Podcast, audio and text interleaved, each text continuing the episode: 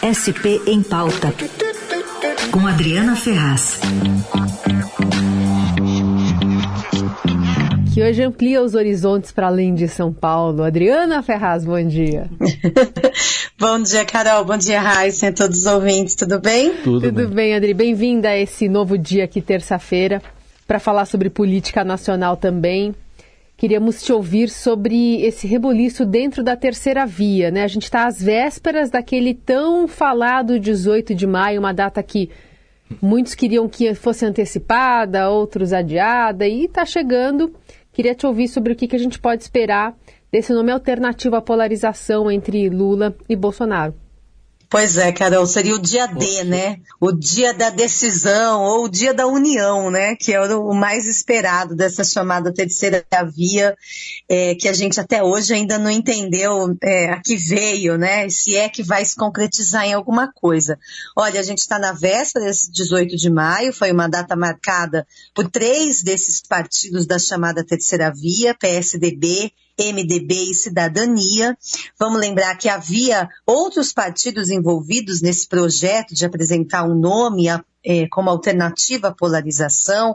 Havia o PSD com Rodrigo Pacheco, que já saiu da disputa, Sérgio Moro, ex-juiz, que começou no Podemos, depois foi para o União Brasil, também já saiu dessa disputa, assim como o ex-ministro Luiz Henrique Mandetta e também o ex-governador do Rio Grande do Sul, Eduardo Leite. Bom, sobraram então o ex-governador de São Paulo, João Dória, e a senadora Simone Tebet são esses dois nomes que estão aí disputando o chamado posto da terceira via. O que, que acontece? Hoje vai haver uma reunião da executiva do PSDB.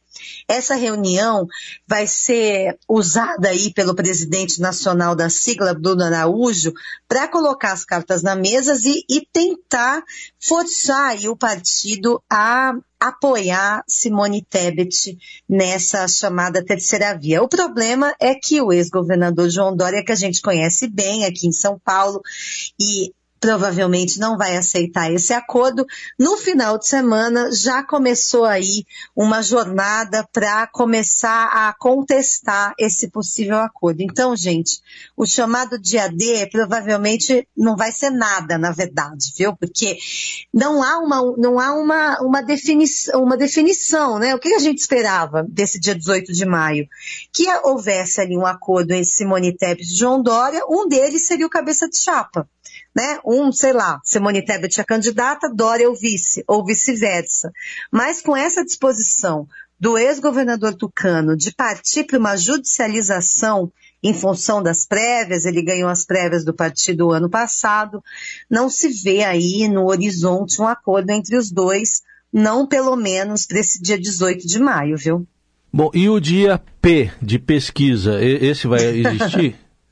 Pois é, a pesquisa, o que, que foi, o que, que é essa pesquisa? Esses três partidos, MDB, PSDB e Cidadania, fizeram um acordo entre eles que seria uma pesquisa qualitativa que iria definir quem será o cabeça de chapa, ou Simone ou Dória. Essa pesquisa deve ser apresentada, então, amanhã, pelo menos é o que se espera, que se cumpra essa data, e que aí, a partir dela, pelo menos se dê um, um horizonte ali de quem tem mais chances a, a, a, disputar essa campanha, essa eleição como cabeça de chapa.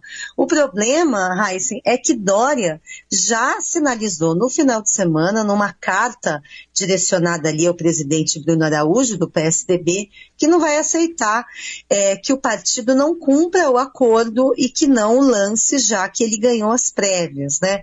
Agora, para quem então fazer esse acordo? Ontem a senadora Simone Tebet, que está numa linha bem mais é, assim moderada, esperando as coisas acontecerem, diz que respeita as regras do jogo, ela falou: olha, os partidos acordaram que vai ser a pesquisa que vai definir quem vai ser o candidato. Então, ela está aí aguardando essa pesquisa. A pesquisa vai levar em conta não só a intenção de voto, porque, né, gente, se for levar em conta a intenção de voto, as demais pesquisas que a gente publica aí, sempre que são divulgadas, mostram o quê? Que Dória tem o quê? 3% de intenção de voto, e Simone Tebet tem 2%. Então, na margem de erro, os dois estão empatados. Não tem como uma pesquisa mostrar, olha, Dória está na frente por um ponto percentual, os dois não têm praticamente voto nenhum nessas pesquisas de intenção de voto, né?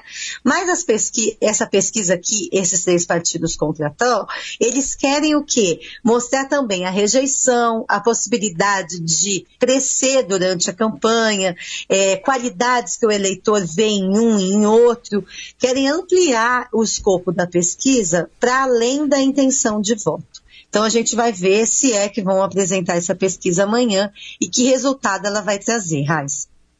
E Ciro Gomes, como é que está se posicionando nessa história, Adri? Pois é, o Ciro Gomes ele está muito isolado, né, Carol? Ele também ali no início da pré-campanha, no ano passado ainda, também tentou um movimento com esse chamado centro democrático, né? Ele é mais é, identificado mesmo para centro-esquerda, né? Ele é do PDT, ele foi candidato já em várias outras eleições, três eleições, essa será a quarta eleição, mas ele não conseguiu entrar nesse miolo, vamos dizer, desses partidos de centro.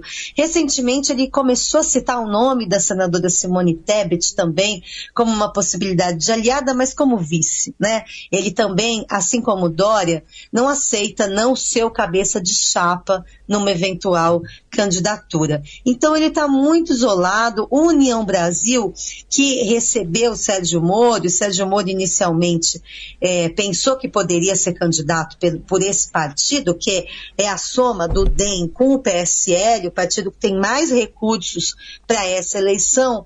Também houve ali um namoro com Ciro Gomes no ano passado, quando o Datena ainda estava no partido, mas nada andou. O resultado é que Ciro está muito isolado. União Brasil caiu fora dessa aliança com PSDB, MDB e Cidadania, lançando aí um nome próprio, que é o do Luciano Bivar, deputado federal, que era o presidente do PSL, aliado de Bolsonaro em 2018, depois eles racharam aí, né? E, e aí tá assim, Ciro de um lado, agora o Luciano Bivar com União Brasil do outro, e esses dois candidatos, Simone Tebet e Dória, tentando aí uma solução para saber quem que vai ser o líder dessa chamada terceira via.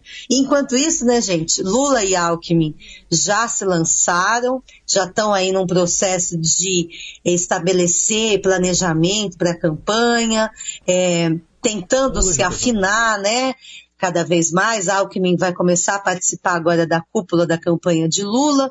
E, por outro lado, também Bolsonaro está ali cada vez mais abraçado com o Centrão, mas já com o Norte também, né? Então, Bolsonaro e Lula já definidos, já partindo aí para uma campanha com as coisas mais bem resolvidas, apesar de Bolsonaro não ter ainda anunciado um vice, mas as coisas já estão encaminhadas.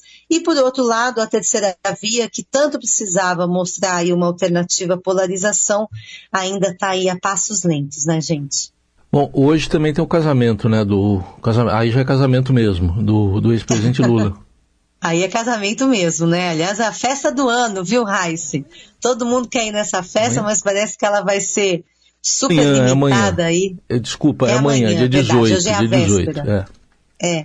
No mesmo dia D, né? Você vê, vai acontecer alguma coisa importante no dia 18. mas vai ser o casamento do Lula com a Janja, que é, aliás, uma uma mulher que está cada vez mais é, em destaque na campanha de Lula, uma socióloga, eles estão juntos desde 2017, mas aí é, esperaram, né, é, Lula sair da prisão para ser divulgado esse namoro, noivado e agora esse casamento.